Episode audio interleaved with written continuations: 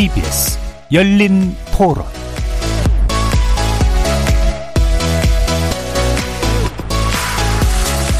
안녕하십니까. KBS 열린 토론 정준희입니다.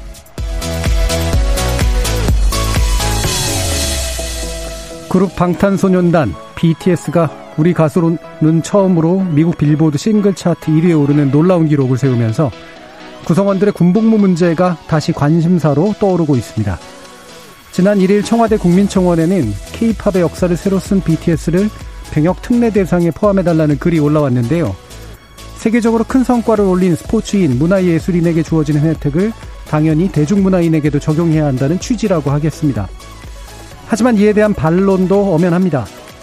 당대 분위기에 따라 병역 특례 기준이 왔다 갔다 해서는 안 될 뿐 아니라 국민의 4대 의무 중 하나인 병역의 형평성을 제고하는 방향으로 병역 특례라는 제도 자체의 필요성 여부를 다시 고민해야 될다라는 겁니다. 반복되는 논란은 수수방관할 수 없다고 판단해서일까요? 최근 더불어민주당은 국위를 선양한 대중문화 예수인들에게 30세까지 병역 의무를 연기할 수 있도록 배려하는 방향으로 병역법 개정을 추진하고 있다고 합니다.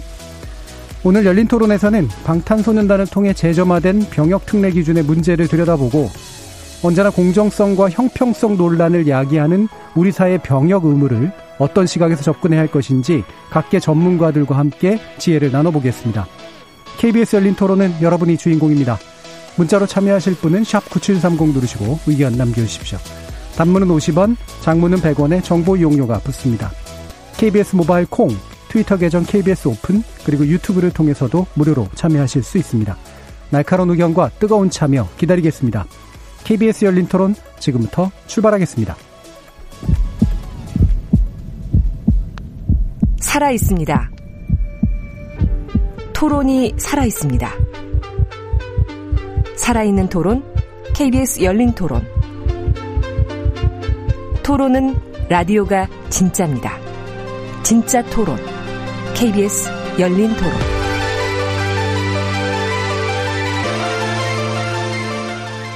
지금 스튜디오에 네 분의 전문가 함께하고 계신데요. 국방 전문가시죠. 김종대 정의당 한반도 평화본부장 나오셨습니다. 안녕하십니까. 자, 그리고 최진 대통령 리더십 연구원장 나오셨습니다. 네, 안녕하십니까. 사회심리학자 최청호 박사 모셨습니다. 네, 안녕하세요.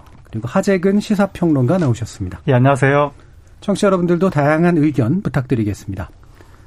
자, 먼저 토론을 본격적으로 시작하기 전에 지금 이제 미국 빌보드 싱글 차트 1위에 오르는 쾌거를 이룬 이 방탄소년단, 네. 어떤 성과에 대해서 많은 분들이 이제 굉장히 기뻐하시면서 예전에도 한번 이제 이 문제가 수위로 올라왔, 수면 위로 올라왔었는데요. 병역 특례가 필요한 거 아닌가라고 하는 그런 주장이 다시 나오고 있습니다. 그래서 이 부분에 대해서 간단히 기본 입장이 좀 어떠신지를 네 분께 듣고 그다음에 주제별 토론을 들어가도록 하겠습니다. 먼저 김종대 본부장께 여쭐까요? 네.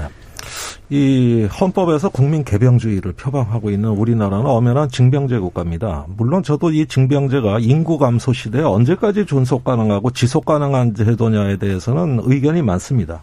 그러나 일단 헌법에서 표방한 이상 이 제도는 어떤 우리 사회 공정성의 지표이자 핵심 덕목이 돼 버렸어요.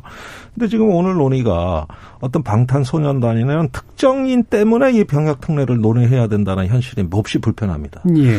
그러지 않아도 국민 개병제의 근간이 흔들리긴 주범이 뭐냐 하면은 40년 넘게 운영된 병역 특례 제도입니다. 예. 이런 사유로 빠지고 저런 사유로 빠지고 이러면서 그 개병제의 취지가 훼손되고 노블레스 오블리주 즉 솔선수범의 사회 기풍이 병역 기피 풍조로 왜곡되면서 우리가 수없이 많은 굴절과 아픔을 겪어왔는데 특정인의 문제를 가지고 이 병역 특례 문제를 또 이야기한다는 것이 매우 나쁜 선례를 남겨가지고 예. 이후에 병역 특례 제도의 방만함과 물란함이 더 가중되지는 않을까 일단은 걱정이 앞선다는 입장부터 먼저 밝혀드립니다. 예. 그래서 특정인에 대한 병역 특례에 대한 찬성 반대를 떠나서 일단 개병제라는 어떤 기준 자체, 원칙 자체가 지켜져야 된다. 예. 그러면 이렇게는 좀 이해할 수 있을까요? 그러니까 이 BTS 문제를 이 중심으로 병역 특례 제도를 같이 고민해 보자 이거는. 어, 수없이 많은 시도가 음. 있었고 국방부에서도 안을 만들었습니다만은 뭐 체육계, 문화예술계 각종 압력 단체의 네. 로비와 압박 때문에 그때마다 그 번번이 좌절되면서 네. 단 한 번도 제대로 된 개혁을 해본 적이 없다. 네. 그렇게 되다 보니까 이 특례 제도는 이야말로 제가 보기엔 만신창이가 된 잘못된 제도라고 볼 때 이제야말로 근원적인 검토는 해야 됩니다. 만시지탄. 네. 이제라도 제대로 하되 특정인을 사례로 하지 말고 음. 이 제도 자체의 지속 가능성과 건강성을 논해보자. 예. 전 그게 올바른 공론의 자세라고 봅니다. 알겠습니다. 최진 원장님. 네. 저는 이제 뭐 방탄소년단 빌보드 뭐 1위에 따랐는데 흔히 이제 빌보드 하면 떠오르는 게 옛날에 이제 비틀즈라든지 아바라든지 엘비스 프레드리 이런 전설적인 가수만 생각이 났는데 아 우리 한국에 말이죠 BTS가 1위에 올랐다. 아, 이것이 실감이 안 올 정도입니다. 그래서 와 이 정도로 대단하게 우리 한국의 어떤 위상이 올라갔구나 이런 생각 하나 동시에 지금 이제 조금 전에 우리 김정도 의원님 말씀하셨지만 병역의 문제를 BTS 문제를 가지고 노래한다는 게 좀 아쉽다. 근데 저는 이제 조금 이제 생각이 다른 게요. 지금 병역의 어떤 개념 자체도 많이 좀 달라졌다고 봅니다. 옛날에 병역, 어, 뭐 국방 그러면 우린 총 들고 이렇게 바닥, 바닥을 빡빡 기는 어, 이런 의미를 생각했는데 지금은 어, 전쟁이라든지 국방이면 많이 달라졌습니까? 사이버전도 하고 정보전도 하고 워낙 많이 달라졌다고 봅니다. 그런 점에서 우리 이제 이 BTS 문제가 아니라 어떤 대중예술인들을 포함한 전반적인 병역제도 이거 현재가 옳은 것인가 아니면 시대 흐름에 맞게 뭔가 좀 새로운 음, 변화가 필요하지 않나라는 그런 논의 예, 그런 측면에서 저는 오늘 논의도 상당히 저는 의미가 있다고 보고요. 앞으로 이런 비슷한 논의가 반복적으로 비슷하게 이루어져서 좀 제도화돼야 된다라는 게 제 생각입니다. 알겠습니다. 예, 하재근 평론가님. 예, 그러니까 우리나라가 식민지 출신 후발주자인데 이런 나라에서 국제 스타가 탄생하고 그런 스타들을 통해서 우리나라가 막 국제적으로 문화적으로 앞서가는 나라로 인정받는 것은 기적 같은 일이 벌어진 거거든요. 우리한테 벌어진 이 기적, 그것을 가능케 한 그 국제적인 스타들, 그들을 과연 그 스타들로 활동할 수 있게 밀어주지 않고 오히려 군인을 만드는 게 과연 우리의 국익일 것인가 제가 과거부터 항상 그 생각을 해왔었는데 이번에 방탄소년단 싱글 빌보드 싱글 1위를 계기로 이게 다시 논란이 되고 있으니까 예. 일단 논의 자체는 반갑고 이런 논의를 통해서 좀 병역 연예인 그 대중예술계 병역 특례 예. 이런 게 좀 확대되어야 되지 않나 그렇게 음. 생각이 됩니다. 예. 어, 무슨 출신인지는 충분히 얘기하는데 식민지 출신이라는 표현을 쓰셔서 전 세계 식민지 출신 유명한 대중문화 예술이 많지 않나요? 아 근데 식민지 출신 후발주자 중에서 예. 이렇게 국제적으로 문화적으로 앞서간다고 다른 나라한테 일세계나 뭐 이런 미국이나 이런 데서 국가 그 문화 자체가 인정받은 경우는 거의 없죠. 음, 미국도 식민지였잖아요. 어디요? 미국이요. 영국의 식민지였죠. 아, 니 산업화 후발주자를 말씀드리는 건데 보통 예. 2차 대전 이후에 독립한 그 나라를 말씀드리는 거죠. 예, 2차 대전 이후에 독립한 나라들 예, 예, 가운데 예, 알겠습니다. 예, 최창호 심리학자님. 일단은 뭐 축하할 만한 일이고 뭐 합평론가님 말씀대로 정말 대단한 일이죠. 근데 빌보드라고 하는 거 자체가 이제 출발이 잡지고 그 우리가 빌보드 하면 이 간판을 이야기하는 건데 굉장히 상업적인 요소가 많이 들어 있어서 그런 그 잣대를 가지고 어 물론 BTS가 대단하지요. 어 이게 이제 그 선, 정 기준이라든가 이게 이제 뭐 앨범 판, 판매 플러스 어, 빌보드 핫백 같은 경우에는 라디오 DJ들이 얼마나 만큼 이걸 또 노출시켜 주느냐.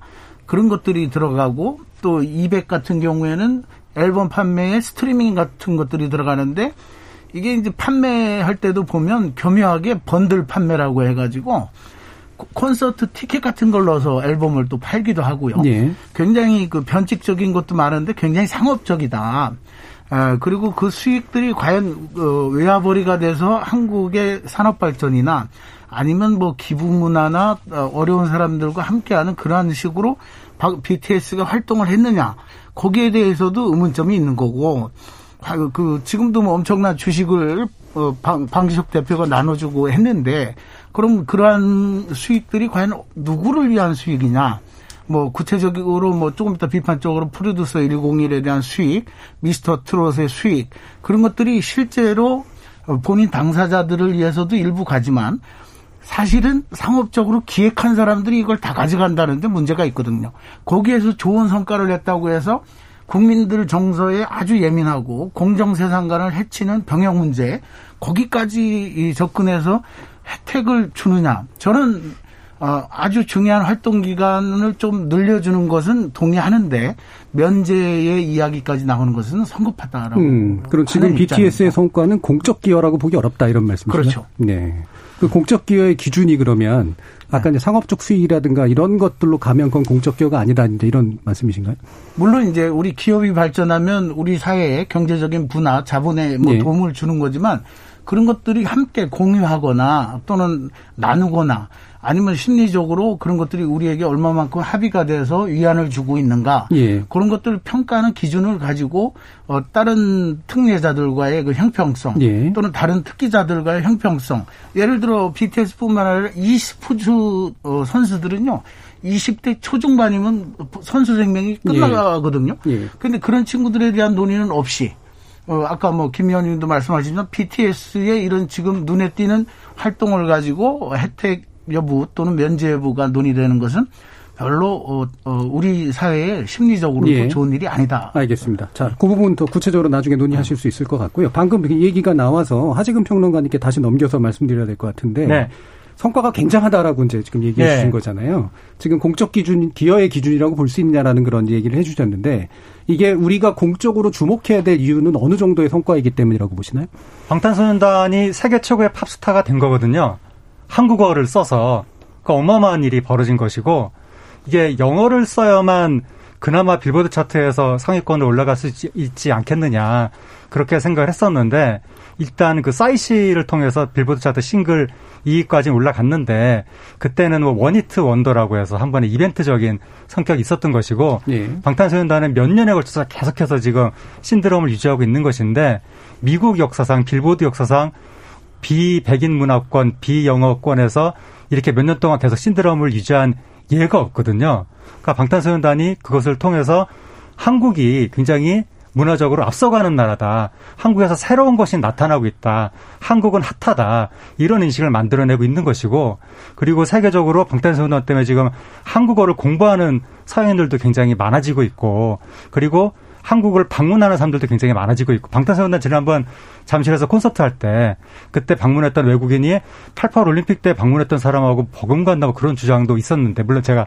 다 통계를 확인해 본 건 아닌데 예. 어쨌든 그런 주장도 나왔었고 이런 걸로 봤을 때는 방탄소년단이 그들도 물론 수익을 얻지만 그들이 뭐 얻는 수익이 뭐 우리나라 전체 M분의 1로 나눠지는 건 아니지만 그것과 별개로 우리나라 국가 브랜드 가치가 굉장히 상승하고 우리나라의 소프트 파워가 되고 그것을 통해서 엄청난 유무형의 우리의 국익이 창출되고 있다. 음. 그렇게 이제 볼 수 있다고 생각합니다. 일반적으로 국가 이미지 개선 플러스 거기에서 이제 국부를 창출하는 데 상당한 도움이 되고 있다라고 이제 말씀하신 건데 굳이 과거에 그러면 병역 특례나 면제를 받은 어떤 분들과 비교해 보면 어느 정도 비교가 가능하다고 보세요? 그건 비교를 섣불리 하면 큰일 납니다.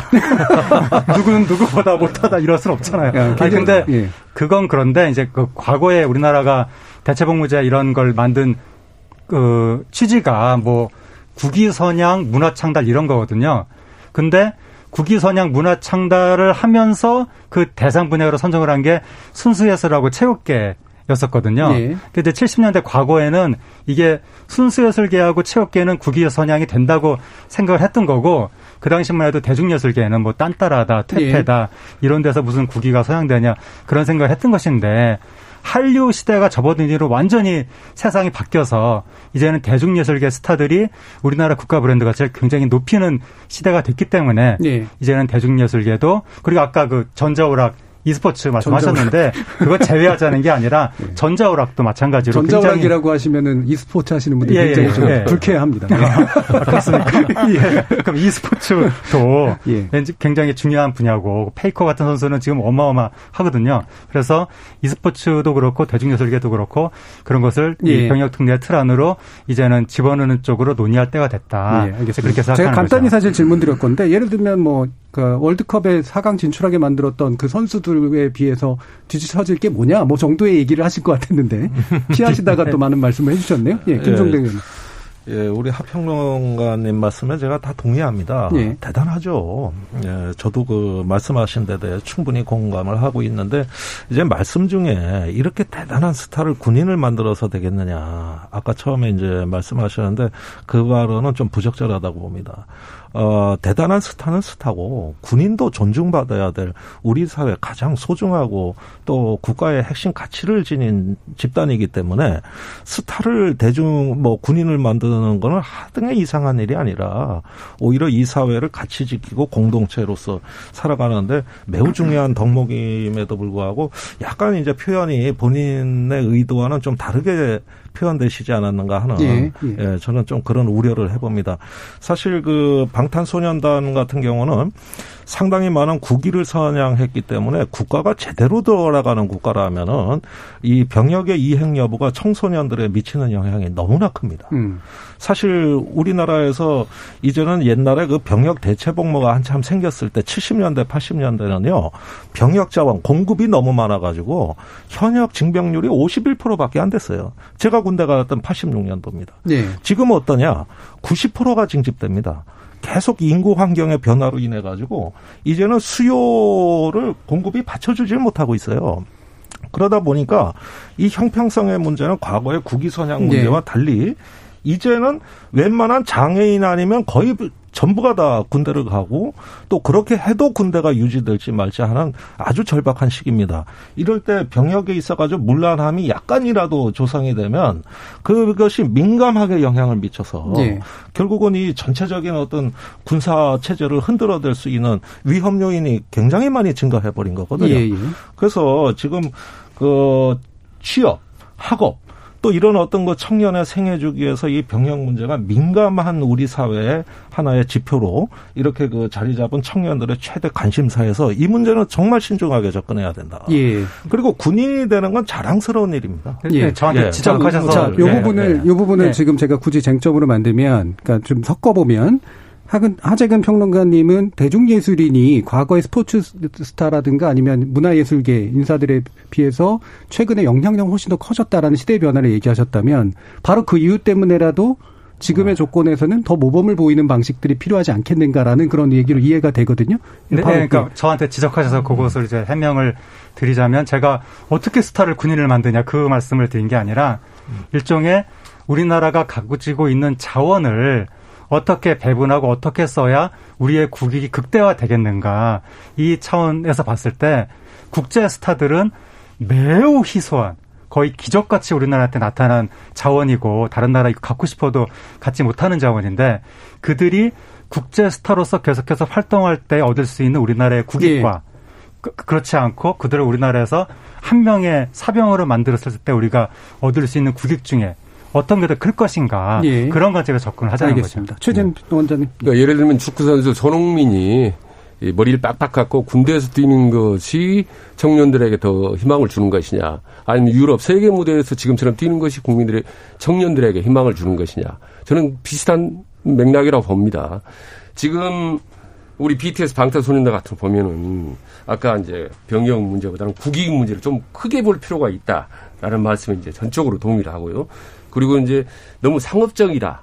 라는 이제 그런 말씀하시는데 저는 상업적이기 때문에 훨씬 더 방탄소년단이 효과가 크다고 봅니다. 지금 요즘 시대에는 상업 시대, 대중 시대 아니겠습니까? 훨씬 대중적인 효과가 있어야 그거는 벌써 국민들의 병역 문제에 우리 혜택을 줄 수도 있는 거죠. 근데 보면은 지금 모 대기업의 경제연구원이 2018년도에 방탄소년단의 경제적 효과 그래서 이제 자세히 보고서를 예. 썼습니다. 그럼 얼핏 보더라도 지금 연평균 관광객이 뭐 매년 80만 명 가까이 오는 효과를 걷는다는 거 아니겠습니까? 그 다음에 이제 연평균 생산 유발 효과도 4조 같은 경우. 말하자면 중견 기업의 연 평균 매출의 26배 수준, 수준이라는 거예요.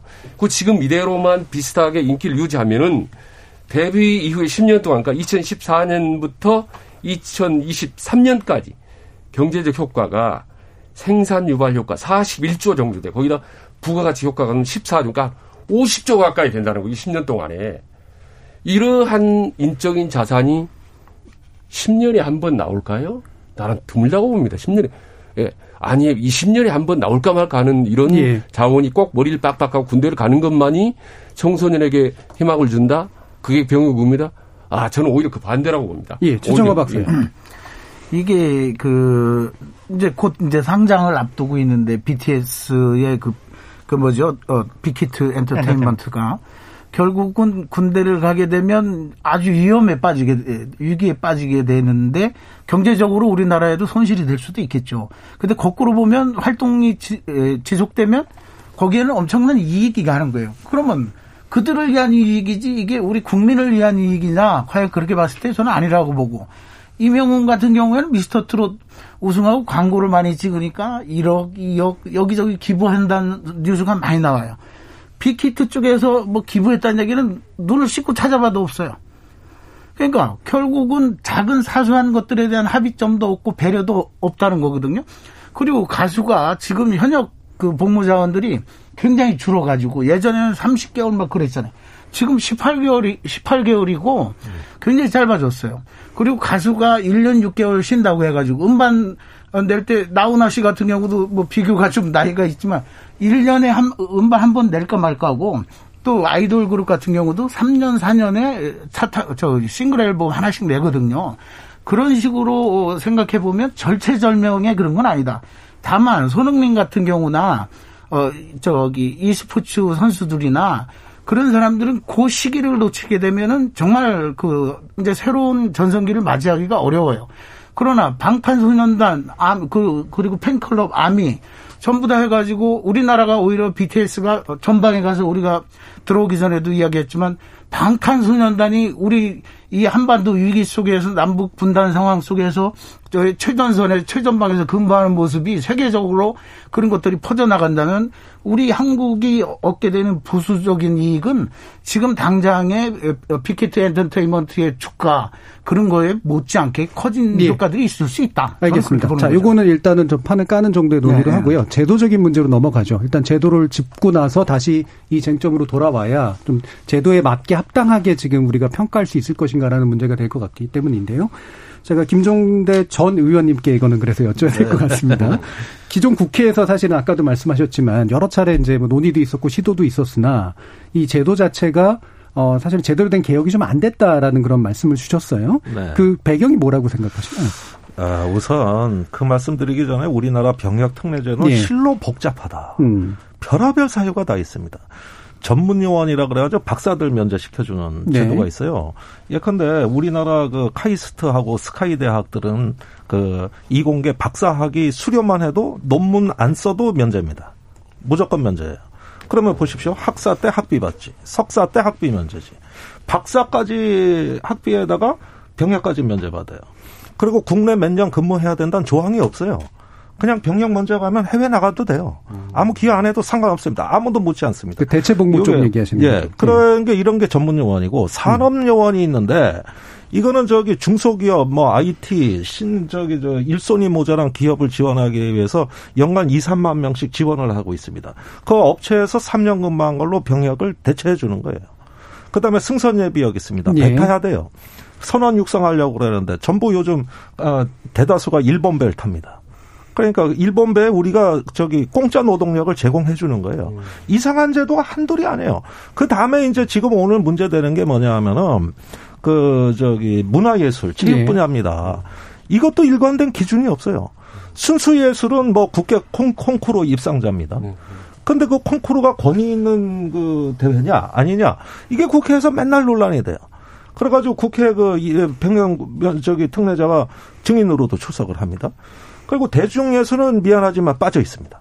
근데 지금 오늘 이제 BTS 얘기가 나오니까 새로 넣어야 된다. 또 e스포츠도 넣어야 된다. 예. 이런 얘기까지 해가지고 이게 국방부에서 한 3년 전에 도저히 감당이 안 되니까 이렇게 해서 연간 4, 5만 명이 빠져나가는데 병역 자원은 없지.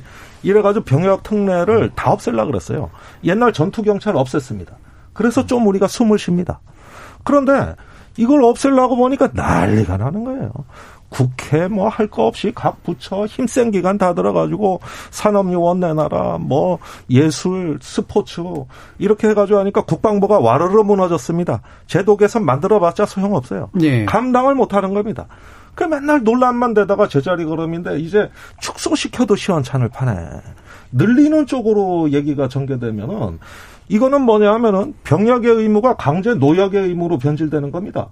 지금 유엔 ILO에서 우리한테 매년 서신 예. 보내는 건 뭐냐 하면 산업체가 하는 거고 강제 노동이거든요.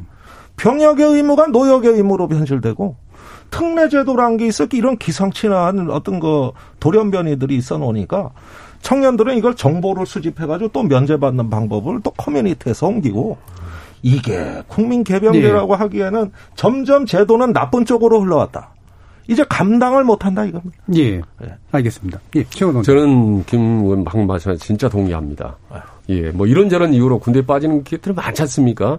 특히 이제 방금 과학기술뿐만 아니라 그 예술계, 체육계도 지금 허점들이 많아요. 과연 이게 국제적인 대회냐? 최근에 어느 대회는 우리는 국내에서 이루어진 대회인데 국제 대회인데 4년 동안에 1, 2위가 전부 우리 한국 사람이었습니다. 예.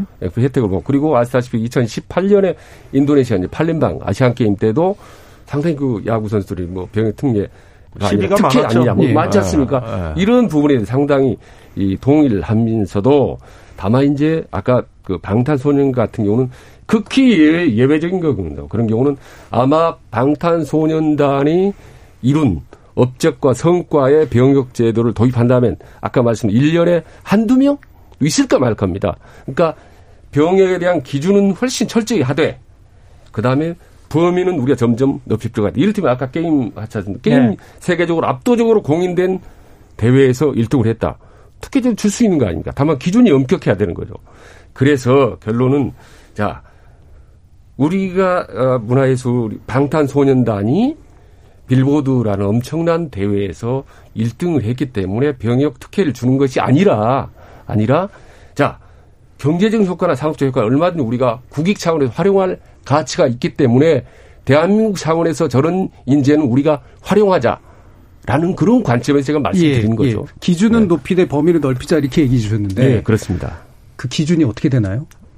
기준은 의외로 쉬워. 예를 들면은 뭐 음악 같은 경우는 그래미라든지 빌보드, MTV라든지 아메리칸 뮤직 어워드 이렇게 세계적으로 명백하게 인정을 받는 공인된 그런 대회에 우리가 1등을 한다.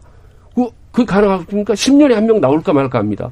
그거 무서워서 그거 활용하기 두려워서 우리가 병역제 아예 그런 인재를 10년, 20년에 나올까 말까 하는 인재를 활용하지 못하고 군대에다 넣는 건 너무 아쉽고 우리 국익 차원에서 낭비고 소모라는 얘기죠. 그러니까 자, 지금 이제 그 기준에 대해서 이제 얘기를 해주셨는데 예. 바로 제가 또 드릴게요. 근데 지금까지 이제 보면 계속 넓혀지는 방식으로 가게 됐던 게 콩쿠르도 그런 거 아니냐, 모두 그런 거 아니냐라면서 나름대로의 자기 분야에서 되게 높은 기준을 세운 거잖아요. 어떤 면에서 보면. 예, 예. 그리고 아까 이제 김종대 전 의원께서 이제 지적해 주신 것처럼 각각 이해관계를 가진 사람들이 우리 또 평가해 달라라고 하는 그런 요구를 감당 못하는 조건인데 그 기준을 어느 정도까지 높여야 이런 식의 어떤 각, 각각의 요구들이 우리는 평가받아야 돼라고 하는 요구를 잠재울 수 있을 정도로 충분히 인정받는 공익적 기준이 될지 이게 좀 궁금해지거든요. 아, 지금 아, 예, 예. 아, 예. 예. 그 지- 지금 그 순수예술 같은 경우에 예. 병무청장이 인정하는 대회에서 상을 받으면 아마 특례 대상이 될 겁니다. 그러니까 그런 식으로 대중예술계나 e스포츠계도 병무청장이 인정하는 시상식이나 대회에서 상을 받으면 인정하면 되는 것이고 직권을 주면 된다는 거예요, 병무청장에게? 그- 그런 방식으로 해도 되고 그러면 너무 주관적이기 때문에 외려 또 논란이 많아지지 않나요? 아, 지금 현재 순수예술계는 그렇게 하고 있습니다. 음. 그래서 논란이 있어요. 예, 예. 그 대중예술계도 그렇게 뭐 그 리스트를 병무청장 혼자 지정하는 게 아니라 무슨 위원회에서 지정하는 방식도 있을 것이고 예. 어쨌든 해외 시상식에서 상을 받은 경우 그리고 또 이 대중 아니 저기 뭐야 top 뭐 대중 음악 같은 경우에는 예를 들어서 해외 차트에서 뭐 50회 이상 1위를 했다 뭐 이런 이런 식으로 자른다거나. 그리고 또 요번에 연기 관련해서는 국내에서 국내 그 이 대한민국 그 명예를 뭐 많이 높였다고 인정을 받아서 훈장이나 포상을 받은 경우 이런 식으로 요번에는 그 기준이 적용이 됐거든요. 예. 그래서 해외 그런 유수의 시상식에서 상을 받았거나 뭐 수십 회 여러 차트에서 1위를 했거나 아니면 대통령 무슨 훈장 표창을 받았거나 이런 식으로 규정하면 방금 말씀하신 것처럼 대상 숫자가 매우 적을 것이고 그리고 그 규정에 합당하는 대상 숫자가 만약에 많이 나온다면 음. 국방부는 무한정 늘어날 것이다 이렇게 거- 걱정을 하고 있는데 무한정 늘어나진 않겠지만 만약에 많이 나온다면 그건 국군이 융성하는 것이니까 우리가 저축할 일이다. 음, 그런데 저게 이게 한 번 만들면 없애기가 굉장히 어려운 게요. 네. 자, 지금 병역 특례는요. 공부 잘한다고 군대 안 가. 운동 잘한다고 군대 안 가. 노래 잘한다고 이건 앞으로 이제 노래 되면 군대 안 가. 그 다음에 이런 어떤 그 제보면 우리 사회에 가장 사랑받는 사람들을 위한 제도로 많이 설계되어 있습니다. 만약에 병역 특례가 필요하다면 생계곤란자. 정말 이 군대 가면은 예. 집안이 그냥 대책 없어지는 이런 사람들을 위한 병역 특례가 있냐? 없습니다. 그 다음에 여러 가지 어떤 신체 허약자도 군대 가는 판이에요. 지금 아시다시피 그 한때 군대에서 자살이 문제가 되는데 전부 부적응자, 신체 허약자 뭐 이런 사람들이 지금 군대 너무 많이 와가지고 지휘관들이 훈련을 못 시킵니다. 그래가지고 이걸 그 저 우울증 또 군대 적응 이거 하느라고 이게 저 군대 지휘관이 아니라 유치원 보모라는 소리를 듣고 있습니다. 그리고 사고 예방해야 되고 이렇게 해가지고 대략 제가 봤을 때 군 징병 대상자의 76% 정도가 넘어가면 군대가 위험해집니다. 현역으로 가면 지금 우리 90%예요. 그러면 10몇 프로에 되는 이 군대 오지 말았어야 될 사람들은 오고 있는 거거든요. 그래서 매년 증가하는 이 군대 자살자들과 이 사회 손실 이런 걸 우리 사회가 다 감당하면서 이 군대가 엄청난 비용을 치르고 있어요. 근데 병역 특례는 한 번 생기면 없어지지가 않아가지고 이런 사로 저런 사로 지금 뭐 이제 그 어, 가수 또 뭐 전 이 전자 게임 이런 거 얘기하십십니다만 그럼 골프 잘 치면 또 어떡할 거야? 맨날 세계대 그때 가면 이런 얘기 또 나올 것이에요. 그러니까 오히려 군대를 가서 이분들이 그 사회적 약자들을 위로하고 그러면서 사랑받은 만큼 사회에 되돌려주는 환원의 어떤 그 미덕을 보이면은 그래도 상실감이 좀 줄어든다는 겁니다. 그래서 지금 이런 많은 사회적 약자들을 대거 군대에 입대시키는 이 징병제 체제 하에서 여러 가지 이런 사유로 하게 되면은 말은 못하지만 나는 대단한 스타가 아니라서 표현은 하지 못하지만 우리 군대에서 이 많은 아픔을 겪는 사람들은 어떻게 도- 위로를 받을 것인가 예. 이 문제를 좀 저는 진지하게 한번 논의해보자. 예, 지금 아까 이제 하재근 평론가님께서 또, 또 최진 원장님도 그렇고 기준을 높이되 범위를 좀 넓혀서 사실은 일정 숫자만 그 예외적인 상황만 허용하면 아마 문제 없을 것이다. 그리고 혹여 많이 나오면 구군이 융성이다. 이제 이런 얘기를 해주셨단 네. 말이에요. 자, 그 부분에 대해서 이제 반론을 하신 건데 또 한번 들어보죠. 최창호 박사님. 뭐 구군이 용성하면 좋죠. 좋은데 저는 그 이 말씀을 드리고 싶어요. 저기 김 의원님하고 뭐 결이 다른 건 아니고 전문 요원, 산업 요원까지 넓히면 또 얘기가 너무 예. 넓어지니까 예술, 문화, 아, 체육 특기자로 한정해 볼 때 2016년부터 19년까지 자료를 보면 과연 몇 명이 그런 면제를 받았을까라고 해보면 4년 동안 어, 예술 분야가 한 80명, 80여 명이고요. 저, 저 체육 분야가 40명 정도라서 120, 119명입니다. 120명이 안 돼요. 그러면 1년에 30명 정도가 이 혜택을 받은 거라서 뭐 물론 병역 자원이 부족해지고 하는 거 저도 뭐 다 이해를 하- 하지만 숫자적으로 보면 큰 비중은 아니에요. 네. 큰 비중은 아닌데 문제가 되는 것은 파급력이라는 거죠. 음. 뭐 아까도 어 얘기가 나왔지만은 만약에 지금 그 지금 이 일곱 명의 그 어, 우리가 지금 BTS가 그 군을 면, 군을 뭐죠? 에, 군 면제를 받, 받았다. 이렇게 됐을 때 우리 사회는 미국하고 문화가 전혀 다르거든요. 또 우리가 처한 입장은 또 정말 다른 거고. 예. 그랬을 때에 뭐 일부 동의하시는 분들도 계실 거고 반대하는 분들도 있을 거지만 반대하는 분들 중에 굉장히 상대적 박탈감 내지는 우리는 억울하다라고 생각하는 사람들이 30% 40%라도 있다면 예. 이런 제도는 뭐 기준을 높이는 게 아니라 폐지되는 쪽으로 가야 된다. 음. 그리고 어, 콩쿠르 같은 경우도 병무청장이 지정하지만 최근에 10개 정도가 지금 혜택을 없앴어요. 왜냐하면 어, 유명하지도 않고 기준도 좀 신뢰할 수가 없고 그러다 보니까 이제 없애는데 체육이야 뭐 아시안 게임 뭐동 저기 우승 올림픽 어, 금메달 이렇게 기준이 좀 명확하게 좀 돼 있죠.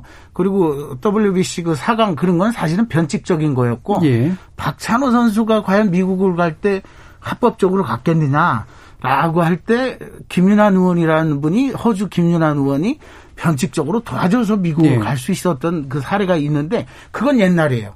근데 지금은 다 투명하게 이루어지기 때문에 이런 일들이 벌어진다 했을 때 모든 국민이 알게 되는 것이고 그랬을 때 그럼 우리는 왜 병역 의무를 우리만 짊어져야 돼?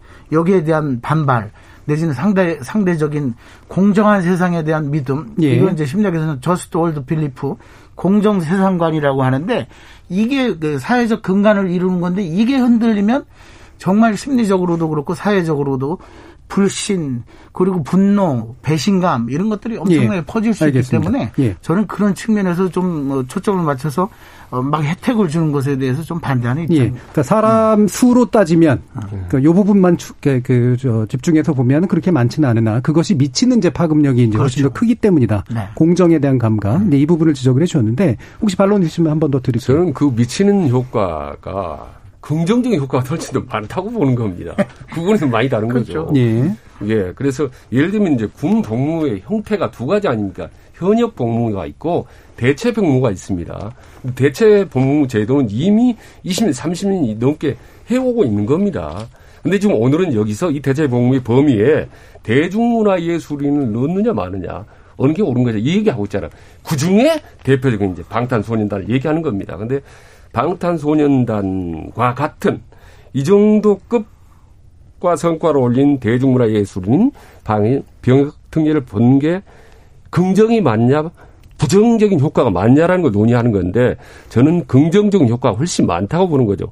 왜냐 여러분 말씀드린 일단 방탄소년단 같은 기준 문제 얘기했는데 이 기준을 적용하면 국내에서 대회에서 병역 혜택 받은 사람 10년에 한 명도 못 나옵니다.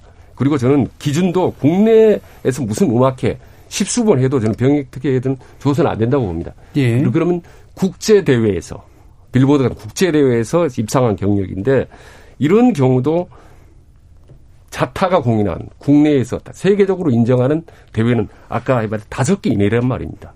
아, 그 중에 우리가 1등할 가능성이라는 것은 진짜 10년, 20년 만에 하나만 나올까 말까 한 인재인데 예. 예를 들면 방탄 소년단입니다. 이런 인재를 왜 우리가 활용하고 얼마든지 더 청소년들이나 국가 전체적으로 긍정적인 효과가 훨씬 많은데 예. 병역이라는 그 작은 효과를 위해서 이런 묶어둔다는 것은 그 최원장님 전체적으로 득보다 실이 더 예, 많다는 일단은 이제 아까 얘기하고 비슷한 얘기시기 때문에 아니, 혹시나 아니, 다른 짧- 얘기가 짧게. 나오면 예. 예. 왜, 왜냐하면 왜 더 큰 파급력이 있냐면 예. 옛날에 유승준이도 군대 간다 간다 하다가 안 간 거거든요. 예. 그것 때문에 지금도 정서적으로 우리 국민들이 못 받아주는 거고 지금 저기 어 일곱 명 중에 지금 전부 다 군대를 가겠다라고 인터뷰를 하고 예. 지금 당장 가는 게 아니고 어, 지금 사이버 대학을 대학원을 다니고 있어요. 예. 그래서 2년간 또 유예가 됐고 졸업 후 2년 동안 특별한 사정이 있으면 또 안 가도 돼요.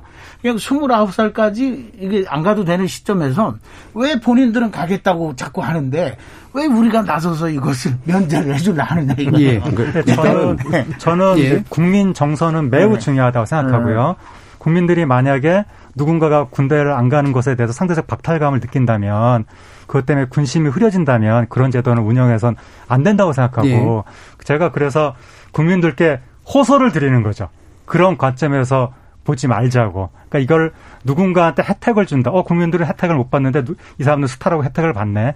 그런 프레임으로 생각하지 말고 우리 국익의 프레임에서 이 사람들이 엄청난 그 다른 나라에서는 절대로 가질 수 없는 희소한 자는 우리나라에 나타났는데 이들이 해외에서 열심히 활동을 할 경우에 우리나라 소프트 파워가 생기면서 이게 우리나라 기업 전체가 모든 수출 기업이 다 혜택을 이익을 받게 되고 예. 향후 해외에서 활동을 한 한국인 모두가 다 이익을 받게 되고 또 수많은 외국인이 한국에 오면서 우리나라 관광 산업이 진흥되고 이거는 우리 공동체 전체의 이익이기 때문에 그런 관점에서 이, 이, 이 국제 스타라는 사람들을 보다 효과적인 방향으로 우리 공동체가 배치하는 차원이다. 예. 병역 혜택을 주는 것이 아니다.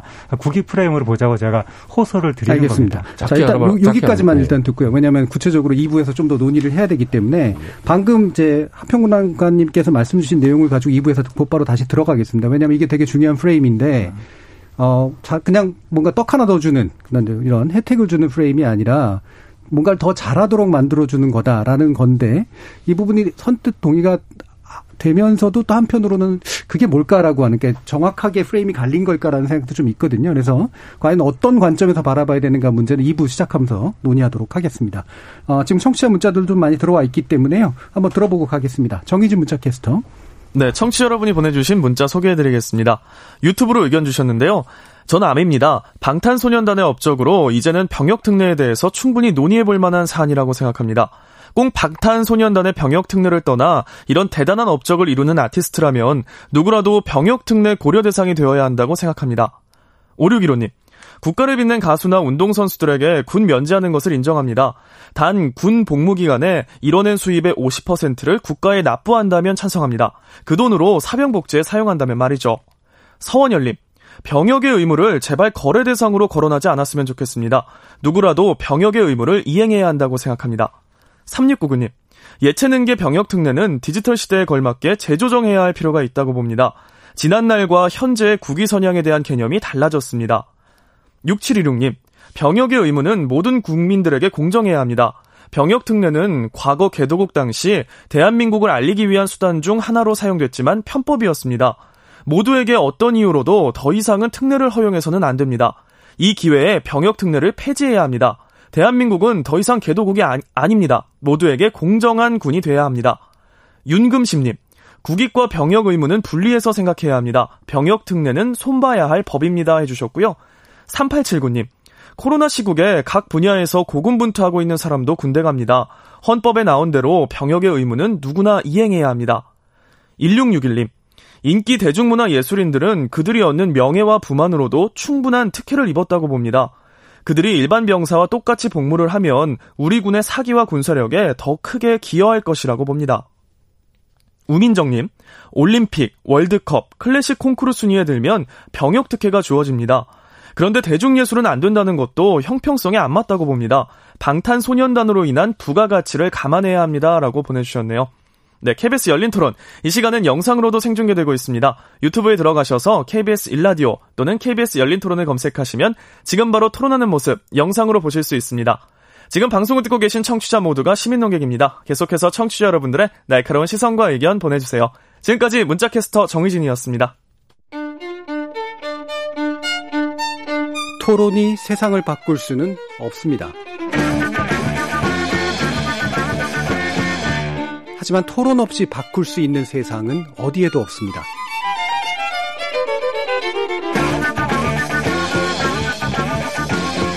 세상의 선한 변화를 갈망하는 당신.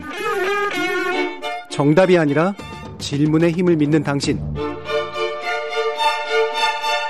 우리 KBS 열린 토론에서 만납시다.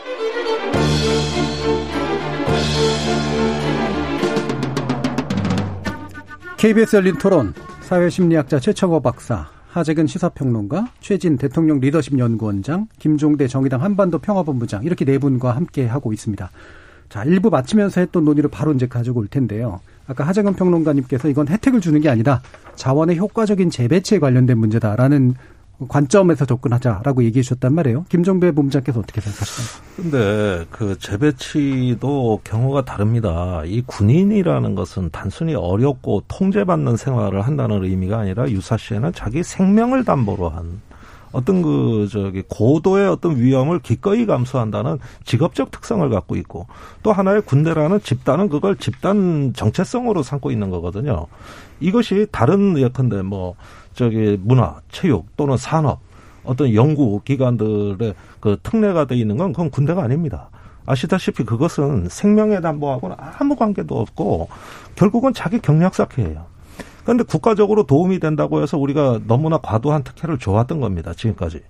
근데 여기에서 그러면은 재배치를 해서 아까 그 나, 많이 나온 용어 중에 국위선양이라는 용어가 있는데 저는 정말 구태의연한 용어다. 그건 과거에 70년대, 80년대 국가대표 감독이 외국팀 한 번 이기면 대통령 전화 받아 대통령님 감사합니다. 그리고 서울 시내 저 시청부터 광화문까지 카퍼레이도 하고 이러던 시절에 나오던 게 국위선양이에요.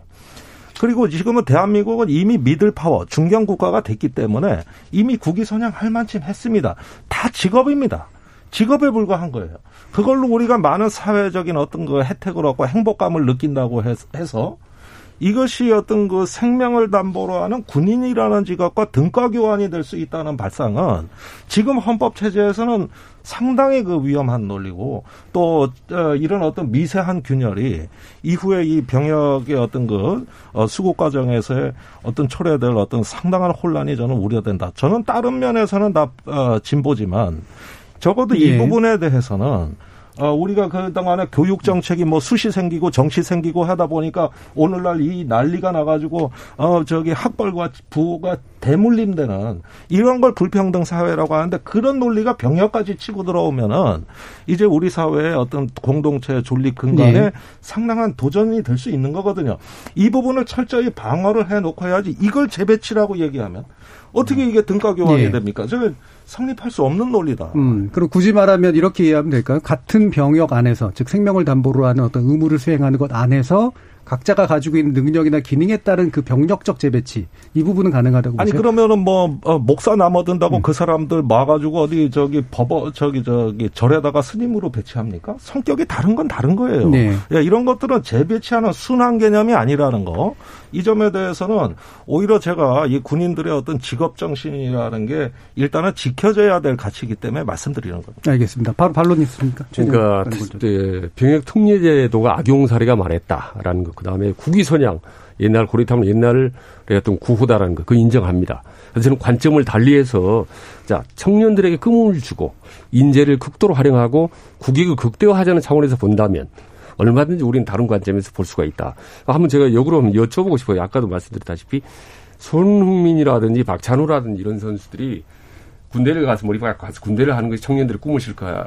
아니면 지금처럼 세계 무대에 가서 막 뛰는 그 모습이 더 청년들에게 희망을 줄까요? 어떻게 보세요? 아, 그런데 그것은 저는 어떤 그 정답이 있는 문제가 아니라 네. 가치관의 판단의 문제라고 보지만 제가 말씀드리는 것은 예. 사람들의 관점이 다양하면 일단은 우리가 존중해야 될 거는 공동체 규범, 가치, 헌법이라고 저는 생각을 해요. 여기에 균열이 되는 거는 일단 국가적인 차원에서 관리돼야 될 원칙들이지 사람들이 누구는 이게 국가 이익이다. 누구는 아니다. 군대 가서 오히려 더 자긍심 높일 수 있다. 그건 생각의 자유고 양심의 문제입니다. 그런 것들은 주장할 수 예. 있는 거예요. 그러나 건드릴 수 없는 게 있어요. 그거는 바로 이렇게 시시때 때 누가 스타가 나타나기 때문에 그것 때문에 우리 병역 특례 제도가 휘청휘청거리는 이것이 국가의 품격을 떨어뜨린다는 부분이 저는 위협이라고 보는 것이죠. 예, 그럴. 바에는 누구 때문이 아니라 처음부터 원점에 백지에서 재검토하는 건 저는 상당히 전형적으로 우리 한번 같이 검토해 보자. 자, 그 검토의 이렇게도 내용으로 할 수 있다고 봐요. 예, 가보죠. 그러나 지금은 아니는 거예요. 예. 그래서 그 검토의 내용 중에 하나로 나오니 아까 이제 그 최창호 박사님도 아마 잠시 언급해 주신 것 같은데 어, 이 인력들이 우리 사회에서 기여하는 게 대부분 이제 젊은 인력들이고 젊은 나이가 지나면 사실은 아, 그게 좀 달라지는 거기 때문에 결국 한참 활동할 수 있는 시기를 최대한 늘려주는 게 맞지 않겠느냐. 그 정도면 충분하지 않느냐라는 이제 그런 견해를 주셨어요. 그래서 아예 입영 연기 자체를 좀 이렇게 길게 잡아주는 아까 이제 더불어민주당에서 좀 추진하는 법안하고 좀 유사한 견해를 주신 건데 그 부분 다시 한번 좀 말씀 주시죠. 그렇죠. 이제 면제하고 그 활동 기- 시간을 좀 더 연장해줘서 전성기를 좀 더 구가할 수 있게 배려해 주는 거하고는 또 차원이 다른 얘기죠. 예. 그리고 지금 그 어, 방탄소년단의 막내 빼놓고 제일 그 큰 형이 진인가? 진, 어, 예, 올해 인데, 12월 달 입대. 예. 12월 달에 하지만 조금 더 사정을 고려해서 늦춰질 수도 있는 거고 법이 바뀌면은 뭐 한 2년 정도 예. 또 활동할 수 있는 충분한 시간이 되니 그렇게 해서 어, 활동할 수 있게 해주면 저는 누차 얘기하는데 그들이 지금 그 활동하는 것들이 개인 기획사의 그리고 개인과 기획사의 이익일 뿐이지 우리 사회 이익은 어, 그 부수적으로 나타나는 그 뭐 것일 뿐이다 이거죠. 예. 그래서 저는 오히려 이런 것을 손흥민이 자꾸 얘기를 하시는 손흥민이는 국가대표로 수십 차례 활동했고 월드컵도 나갔고 아시안 게임 우승을 해서 정해져 있던 기준에 충족됐기 때문에 이- 이게 이제 가능한 얘기였고 지금 BTS는 없는 것을 이들이 지금 엄청난 활약을 하고 있으므로 이들을 위해서뿐만 아니라 이 또 나올 그, 그 후배들을 위해서도 만들자 배려를 해주자는 거잖아요. 결국 위인 설관하고 비슷해지는 거예요. 그래서 저는 이게 좀 비교 대상도 아니고 그래서 저는 오히려 활동 기간을 그 각 부분별로 어, 위원회를 구성해서 전문가들이 판단할 때 좀 더 활동할 수 있는 기간을 늘려주는 분야가 필요하다 할때 예. 그걸 미리 정해놓고 그리고 국민들도 합의하고 그래서 시간이 흘러가면서 어 모든 사람들이 거기에 대해서 예. 수긍을 할 때 적용을 해야지 지금 막 활발하다고 해가지고 이 사람들을 위해서 면제를 해준다 아니면 갑작스럽게 이들을 위해서 2년도를 뭘 해준다 하게 되면 제가 보기에는 지나친 혜택이지 예. 않을까 싶어요. 아, 제가 그들을 음. 위해서가 아니라 음. 우리를 위해서 응. 그 방안을 고민하는 것이다라고 말씀을. 드렸는데 그 근데 어쨌든 우리라고 하는 거는 예, 사실은 우리 다 국가, 다르니까요. 우리 공동체. 예. 근데 어쨌든 그 제가 그러니까 이- 과거에 1단계, 2단계, 3단계를 주장했었는데 예. 1단계는 뭐냐면 군대 입영식이 훨씬 전부터 해외 출국을 규제를 했던 거예요. 음. 우리나라가. 그래서 제가 너무 황당했던 게 한류 스타가 그때 26이었나 그런데 해외 스케줄을 소화를 못 하는 거예요. 이 출국이 안 돼가지고. 예. 그래서 이렇게 자해적인 정책이 어딨냐. 그래서 제가 1단계 이 입영식이 훨씬 전부터 출국 규제하는 거는 빨리 폐지해야 된다. 그 주장을 했었고 2단계가 바로 연기. 지금 너무 20대 때 빨- 군대를 보내면 수명을 그 군대 가는 순간 수명이 끝난 거나 마찬가지기 때문에 아이돌은 지금 국방부는 수명이 끝나는 게 아니다. 뭐, 뭐, 기량은 사라지지 않는다. 이런 식으로 주장하지만 사실 아이돌은 거의 한 30대 전후쯤에서 수명이 사실상 끝난다고 봐야 되기 때문에 굳이 이들을 그 30대 훨씬 되기 전에 20대 때 군대에 보낼 필요가 있는가. 연기를 해줘야 된다. 그래서 연기를 2단계라고 주장을 했고 예. 3단계가 그 병역 특례 예. 아예 그, 그, 근데 그렇게 주장을 했었는데 1단계는 당장 해야 되고 2단계도 빨리 해야 되고 3단계는 국민들의 합의가 필요하다. 그렇게 이제 생각을 했던 것인데 2단계가 지금 더불어민주당에서 법안으로 지금 발의를 한 거잖아요. 예. 그래서 연기 문제는 이게 군대 안 가는 게 아니니까 네, 저도 크게 찬성. 논란이 되지 않을 것 같고 예. 그래서 그럼 연기는 2단계까지는 그냥 인정하는데 3단계 예. 반드시 필요하다 이런 입장이시죠? 그러니까 3단계가 그러니까 제가 이제 저는 이 국민 여러분들께 설득을 드리는 건데 아까 뭐 국위 선양은 개도국의 가치다 옛날에 있었던 것이다라고 말씀하시지만 지금 현재도 매우 중요한 가치라고 생각을 하고 지금 한국이 어떤 나라인지도 모르는 사람들이 굉장히 많습니다.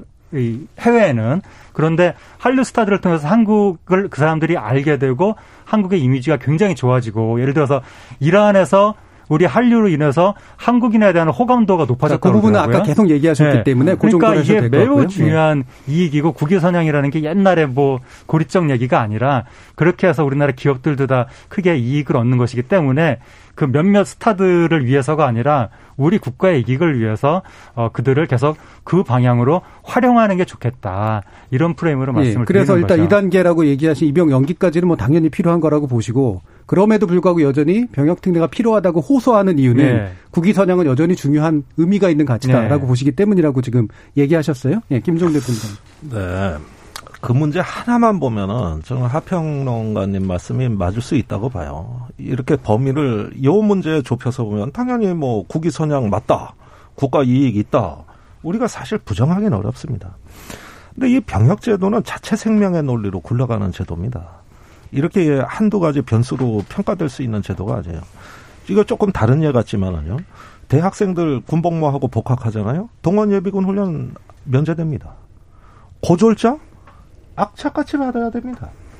그러면 누가 더 면제받아야 될까요? 생업 현장에 가 있는 고졸 이 저기 저소득층 이런 분들한테 동원 예비군 훈련 면제시켜 줘서 사실상 생업에 보좌해 주면 왜안 예. 됩니까? 그런데 왜 대학생이냐? 학업에 지장이 있다는 겁니다. 학업을 계속하는 학습권 보호 차원에서 면제시켜주는 거예요. 그러니까 비단 이 저 대중문화예술뿐만이 아니라 우리나라 병역제도에서 각종 예외적이고 면제 뭐 그 특례 이런 조항들 다 모아보면은 이게 사회 계층 질서에 그대로 들어맞는 완전히 금수저 흑수저가 분리되는 대표적인 부정의한 법입니다. 예. 그러면 헌법은 어디로 갔습니까? 우리 병역제도를 국민 개병제도로 천명한 이 가치는 어디로 도망간 거예요? 그러니까 이런 것들이 예외를 인정하는 것에 대해 가지고 국민을 이제 설득하신다 그럽니다만은 원칙에 관한 문제가 예. 이런 식으로 이제 미세 균열이 가해지면 이 균열은 언젠가 사회적 자본, 이 신뢰 자본의 이 social capital이 결국은 잠식되는 결과로 가져왔고 그게 오늘날 우리 사회 계층 간의 위화감의 중요한 축입니다. 예. 근데 이게 단건으로 보면 지금 어 국위 선양 뭐 충분히 인정할 수 있다. 하지만 전반적인 어떤 제도의 관점에서 보면 그 균열이 생긴 것들이 사회 계층 구조를 반영하고 있어서 좀 더. 이익이 많고 상층에 있는 사람들이 더 많은 특혜를 받을 수 있도록 지금 짜여진 제도다 이런 말씀이시잖아요. 근데 이게 뭐 당신 잘 나가니까 당신한테 혜택 주마 이런 식으로 하면야 뭐 사회적 자본이 이렇게 뭐 와야 되고 그럴 수 있겠지만 뭐 세계 20대 나이에 세계 뭐, 뭐 해외 시상식에서 상을 받는 사람이 몇 명이나 될 것이며 아니, 그 그러니까 지금 병역 제도 전반을 예. 얘기하신 건 예를 들면 산업기능요원이라든가 뭐 대학원 간 사람들이라든가 이렇게 그 몇만 명 정도의 수준에 이르는 사람들이 병역 특례나 대체 복무를 받는 게 결과적으로는 공부 잘하고 뭔가 이렇게 능력이 좀 더 있고 이런 사람들을 목소리 좀더 크고. 예, 보장해주는 그런 방식으로 짜여져 있다는 그것과 말씀이죠. 별개로 그러니까 그 제가 말씀드린 건 대중문화하고 e스포츠계 해외에서 시상식에서 상을 받고 그리고 뭐 예를 들어서 음악 같으면은 뭐 해외 차트에서 뭐 수십 회 내지는 100회 이상 1등을 하고 그런 식의 기준을 정했을 때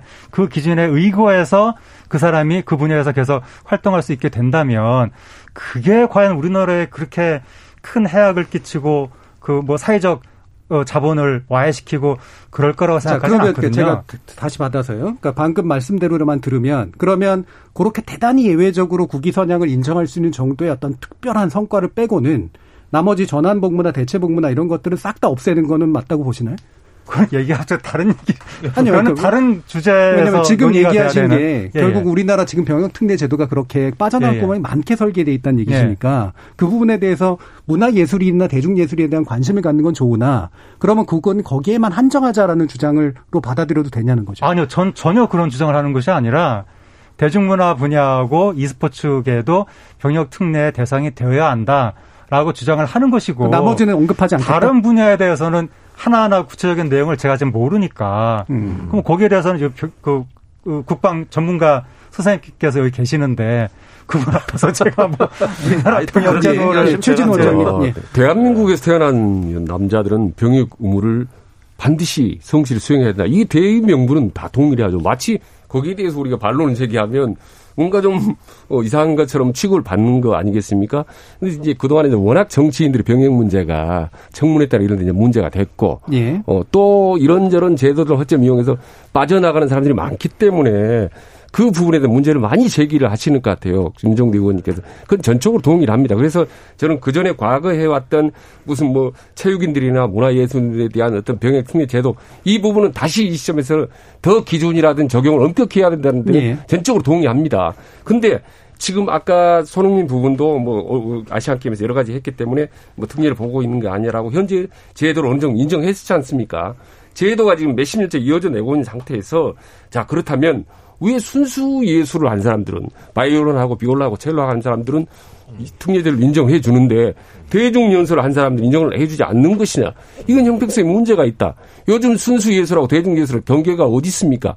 더구나 순수 예술보다 어찌 보면 대중 예술이 훨씬 더 파급력이라는 국제적인 효과가 더 넓은데 왜 순수 예술만 인정하고 대중 예술을 예- 인정하지 않는 건지 특히 대중 예술에 선봉이 서 있는 BTS 같은 경우는 왜 이렇게 우리가 극단적으로 예외를 하는 건지 이 그러면 부분 오늘 논의하는 방금 거 최진 원- 아니겠습니까? 원장님 말씀은 현재 전반적인 병역 특례 제도에 대한 근본적인 재검토는 필요한데 방금 얘기를 들어보면 예. 술 채용 예원 한 150명 정도 되는 예. 요 부분에 대해서는 그래도 필요한 거 아니냐 이렇게 읽히거든요. 나머지에 대해서는 어떤 판단을 하시나요? 그러니까 나머지는 모르겠는데 지금까지 해오고 있는 뭐 체육 문화 예술인 기준도 상당히 엄격히 저는 기준을 재발하고 해야 된다고 봅니다. 다만 지금 시대의 흐름상 대중예술이 대중을 주도하고 있는 이 시대에 왜 대중예술이 국내뿐만 아니라 세계적으로 선봉을 하고 있는 그 몇 명 안 되는 그 사람을 딱 제외하냐는 게 우리 엄청난 효과도 많은데 왜 대중예술은 빼내서 제외를 하냐는 얘기죠. 예, 최청호 박사님. BTS 팬들이 좀 싫어할 수도 있겠지만 BTS는 국내 TV 프로그램에서 볼 수가 없어요. 그리고 지금 이, 이거 어, 빌보드 핫 100개 오른 것도 다이너마이트도 영어로 다 가사가 돼 있는 거고 결국 미국 문화 정서에 맞게끔 이게 접근을 물론 그동안의 활동은 그렇게 안 했지만 맞게끔 하다 보니까 거기에 선정위원들인 DJ들이 자꾸 그 노래를 더 틀어준 거예요. 그런 것들이 어, 가산점이 돼서 라디오에서요? 1위까지, 예, 예. 라디오에서 그게 1위까지 올라가는데 라디오 DJ가 다 청렴한 사람들만 있는 게 또 아니에요. 기업들이 마케팅을 통해서 공략을 해서 더 좀 해달라고 하면 또 사람이 사람인지라 그런 것들이 있어요. 공정성에도 문제가 될 수 있고. 그러면 지금 해외에서 주로 활동을 하고 아까 뭐 어, 해외 활동할 수 있게 그, 그런 건 많이 배려가 됐어요. 1년에 6개월 이상 어 예. 저기 뭐 여권이 안 나오고 비자가 안 나오게 했지만 10개월로 다 늘려주기도 하고 여러 가지를 배려해 주는데 두 번째에서 연장해 주는 거에 다 동의하는 게 아니라 저는 오히려 지금 김호중이는 군대 가야 돼요. 다음 주에 그죠? 군대 가야 되는데 국내에서 한국 사람들이 코로나 블루의 이 상황에서 트롯을 통해서 아무튼 어, 클래식도 했지만은 그걸 통해서 국민의 정서를 달래준 사람은 군대에 가야 되고 해외에서 돈 벌면서 자기네 상장을 준비하면서 있는 BTS는 이걸 면제 입영을 연기해주고 면제해줘야 된다.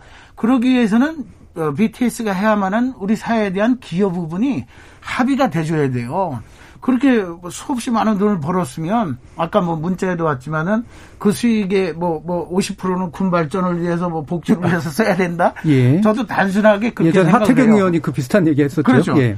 그렇게 해서 연기가 돼서 활동하는 것에 있어서 과연 우리 사회에 어떤 기여를 해왔고 할 것이냐를 고려를 했을 때 연장을 해줘야지 뜨겁다고 해가지고 지금 아, 이건 진짜 꼭 좋다고 해가지고 아닙니다. 예, 저는 그렇게 하면 안 되는 거죠. 우리 사회에 기여하는 거 뭐 무슨 기부하고 이런 거 어떻게 보면 쇼를 얼마든지 할 수 있다고 봐요. 저는 그런 건 아무 의미가 없다고 보고 경제적인 부수적인 부가가치는 얼마나 크게 경제적으로 우리 대한민국에 도움이 되는 것이냐 이걸 판단해야 되는 거지 뭐 잠바 몇 개 주고 뭐 쇼하는 게 무슨 소용이 있습니까? 그리고 한 가지 말씀드리면 또 하나는 자 아까 기준 말씀하셨는데 그러면 밀폐된 조그마한 공간에서 10명의 최고 전문가들이 미안합니다. 특정 악기를 연주한 사람을 평가하는 게 더 공신력 있나요? 아니면 3일 만에 1억 명이 보고 2주 만에 말이죠. 3억 명이 view를 보는 게 어느 게 더 효과입니까? 요즘 우리 시대는 뭡니까? 대중문화 시대라고 하지 않습니까? 대중문화 시대라고 하면서 대중문화에는 소홀히 하고 더구나 케이팝 대중문화의 최고의 본산이 대한민국인데 대한민국 최고의 케이팝의 예. 선봉장을 우리가 무시하는 거. 이거는 알겠습니다. 맞다. 지금 기존의 제도를 유지한다라고 하는 전제에서는 기존 제도가 대중예술인에게는 뭔가 좀 불이익이 작동한다는 부분을 부정하시는 분은 없을 것 같아요. 지금 뭐 양쪽에서도 다. 다만 기존의 제도가 지금 김종대 그전 의원님이나 아니면 박사님 같은 경우도 기존 제도가 지금 계속해서 빈 구멍들이 많은 상태이기 때문에 이 부분을 되도록 줄이는 방향으로 가고 재편하는 방향으로 가야 된다는 쪽으로 논의를 좀 하셨던 거잖아요. 거기에 대해서 어떤 의견들이신지를 결국은 정리하면서 좀 들어야 될 것 같은데 일단 김종대 의원님부터 말씀 들어보죠. 예, 그, 어, 이런 부분에 대한 합리적이고 객관적인 기준을 마련한다는 건 저는 어렵다고 봅니다. 예. 그거는 국민들의 어떤 주관적인 심성에 달린 것이고 하나의 문화에 관한 문제인데 이거를 갖다가 서열화하고 등급을 매겨서 극소수를 병역을 면제시켜주자면 그 업계 자체에도 이롭지가 않습니다. 오늘날 스포츠 프로 스포츠 선수들의 병역 비리 그 뭐 무릎 연골 수술하고 뭐 가짜 꾀병 부리고 해가지고 엄청나게 지금 골머리를 앓고 있고 병무청에서는 프로야구 선수들 같은 경우 특별 관리합니다. 그 목적은 뭐냐 하면 병역의 군정의 문란을 막겠다는 의도예요. 그러니까 장기적으로 보면은 극소수가 면제된다고 하는 것이 국위 선양 이름이라서 합리화된다고 하지만은 대다수 스포츠 선수들은 여전히 박탈감을 느끼는 거거든요. 예. 그래서 우리나라 병역법의 근본 취지는 사회 지도층 자제와 연예인 병 스포츠 종사자들에 대해서는 병역 면탈을 막는 가혹한 조치로 대부분 설계가 돼 있는데 유독 극소수에 대해서 특례를 갖다가 떡하니 하게 되면은 이건 당사자들 문제가 아니라 이쪽에 종사하는 전문직 전체가 다 예. 문제 가 되고 앞으로 두고 보십시오. 더 병역 비리 뭐 어, 이런 것들 더 만연해질 거고 또 서로 그 저기 저기 어, 국제 대회 나가려는 그 선수 선발에도 영향을 끼칠 거고 이런 것들이 국회에서 논란이 되고 그래서 단 한 번도 아름답게 이게 논의된 적이 없습니다. 예. 그래서 이런 부분들을 대승적으로 우리가 정의롭게 이제는 조정할 때가 됐다는 것은 그건 어떤 그 그동안에 어 사랑받는 사람이 더 사랑받게 만드는 병역 특례를 과감하게 결단을 내려서 이제는 폐지를 하고 굳이 필요하다면 차라리 군 내에서 기관을 만들어 가지고 국군 체육부대라든가 아니면 국군 예술단이라든가 그렇게 뭐 활동을 할 수 있는 군복을 입고도 할 수 있는 이런 방향으로 가야 되는데 그건 또 다 없앴다고 국군 체육부대도 이제 예. 뭐 간당 목숨이 간당 안 나가죠 뭐 이래가지고 계속 그렇게 없애내니까 기회를 주고 싶다면은 일단은 군대 가서 거기서 뭔가 좀 방법을 찾는 방법으로 이 제도를 싹 정리해 버리는 게 사회적인 비용을 줄이는 길이다. 예. 저는 그걸 주장. 그럼 입영 연기까지는 고려하시 아, 그거는 대상 뭐 고려할 네. 수 있죠. 예. 고 대신 국- 병역 특례 제도는 폐지하고 군대 안에서 뭔가 여러 가지를 할 수 있는 방식들을 아, 넓히자. 신분으로 저 콩쿠르도 나가고 하면 될 거 아닙니까? 예, 알겠습니다. 최진 원장님. 저는 이제 말씀드리면은 어, 병역 특례 제도 면제 기준 훨씬 더 엄격하게 한다. 그 다음에 현재 그 병 혜택을 받고 있는 숫자도 극히 최소화한다. 이런 점에서 거의 동의하죠. 다만 그 적용 범위는 시대 흐름에 맞게 조율할 필요가 있다라는 게제 대중예술을 포함하는 방향으로. 예, 그렇습니다. 예. 그리고 마지막으로 하나는 군대 안에서 해결한다라는 건데요. 아, 좀 죄송한 말씀인데 현재 요즘 군대 안에 들어가서 그렇게 예, 할 수 있는 건지 왜 한사코 우리 젊은이도 군대를 안 가려고 하는 이유가 군대 가면 옛날에 좀 시체마로 썩는다 이런 표현을 했거든요. 군대 가면 자기 역량이 줄어들거나 멈춰버린다고 생각하거든요. 근데 지금 우리 군대 가면 자기 능력을 펼 수가 있나요? 솔직히 아직까지 좀 여러 가지 제한적이지 않습니까? 그렇기 때문에 큰 틀에서는 동의하지만 현실적으로 군대 가서 뭔가를 해보겠다라는 부분은 아, 좀, 어, 아직까지는 좀 어려움이 있고요. 그래서, 어, 모든 큰 틀에서 동의하다 우리 강론적인 미시적인 차원에서 시대 흐름에 맞게, 현 상황에 맞게 좀 탄력적으로 조율하자. 그런 점에서 대중문화도 이제는 포함, 포함시킬 때가 왔다. 이게 이제 제 주장인 예, 거죠. 줄이되 사실은. 약간 그 부분은 확장하다. 예, 그렇습니다. 거죠? 예. 예, 최창호 박사님. 음, 이제 병역, 뭐, 우리가 법도 일반법이 있고 특별법이 있을 때 자꾸 특별법이 만들어지면 뭐 일반 법 자체가 누더기가 되듯이 우리 사회 기준도 자꾸 특례를 두고 이렇게 하다 보면 문제가 발생하는 건 사실이고 저는 없애는 쪽으로 가는 것을 에, 저도 김 의원님하고 동의를 하고 연장하는 것은 분야별로 전문가들이 판단을 해야 된다. 입영 연기는. 그렇죠. 예. 입영 연기는 왜냐하면 분야별로 해서 과연 나이대가 언제가 제일 전성기인 것이고 했을 때 대중문화인들이 과연 20대 후반이 전성기일까? 그렇지 않은 경우도 많기 때문에 이건 좀 어, 고민을 해보고 합의가 된 다음에 그럴 만한 그 선정 기준을 통해서 어, 그 우리가 이제 학교 다니는 걸로 최대한 그 늦추지만 2년, 4, 년 정도 더 활동할 수 있게 하는 것은 저도 동의합니다. 근데 이제 이것을 막, 어, 사실 손흥민 선수나 이게 대체위원들이 3주, 4주 훈련받고 끝나는 게 아니거든요. 예. 하루 8시간 기준으로 해갖고 544시간 사회, 사회복무. 저, 사회 예. 복무를 해야 돼요. 그리고 자기 분야에서 일을 해야 되고, 그러한 것들이 과연 이제 국민들에게 어떤 식으로다가 기여를 할 수 있고, 나라를 위해서 어떻게 하는지의 차이는 조금 있겠지만, 예. 거기서 딱 끝나는 건 아니기 때문에. 그래서 저는 결론적으로 어, 연기하는 것에는 동의하지만 그러기 위해서 국민의 합의와 공감을 얻어내야 된다. 그렇게 하기 위해서 예. 어, 과연 BTS는 어떻게 해야 되는지를 잘 알고 있을 거예요. 예. 연예계의 그 원로들이 지금 얼마나 힘들게 살고 연예인 협회에서 주최할 때 최 원장님하고 저하고도 거기까지 듣겠습니다. 왜냐하면 1분 더 드려야 네네. 되기 때문에 하재근 평론. 아, 예. 아, 제가 뭐 우리나라 병역 특례제도 의 전모에 대해서 잘 모르기 때문에 뭐 이게 이건 이런 문제가 있고 어떤 분- 어떤 분야를 고쳐야 되고 이렇게 말씀드릴 수가 없는데 근데 어쨌든 뭐 어떤 분야 어떤 정책이든지 빈 곳은 있기 때문에 다 분명히 어떤 개혁이 여전히 있을 거라고 생각을 하고 근데 그거랑 지금 이야기하는 대중예술인 뭐 e스포츠 이 분야의 병역 특례랑 연동시킬 문제는 아니다. 그러니까 네. 기존 제도는 그것과 별개로 그거는 뭐 개혁을 해야 되겠지만 그것과 상관없이 어쨌든 우리가 이 대중예술인들이라든가 e스포츠계의 국제적인 스타들에 대해서 어떻게 활용하는 것이 보다 국익을 극대화할 길인가. 그거는 그것대로 논의를 해야 되는 것이고 그 다음에 뭐 군대 보내서 군복 입고 활동하면 되는 거 아니냐 그렇게 말씀하시지만 대중예술인 같은 경우에 우리나라 밖에서 활동을 하는데 저 사람은 한국의 군인이다 이러면 이거는 그 사람을 대한 태도가 완전히 달라지는 예, 거예요. 그래서 알겠습니다. 민간인의 신분으로 활동을 해야만 소프트 파워가 예. 극대화되는 것이기 때문에 그 부분을 좀 이해해야 된다고 봅니다. 알겠습니다.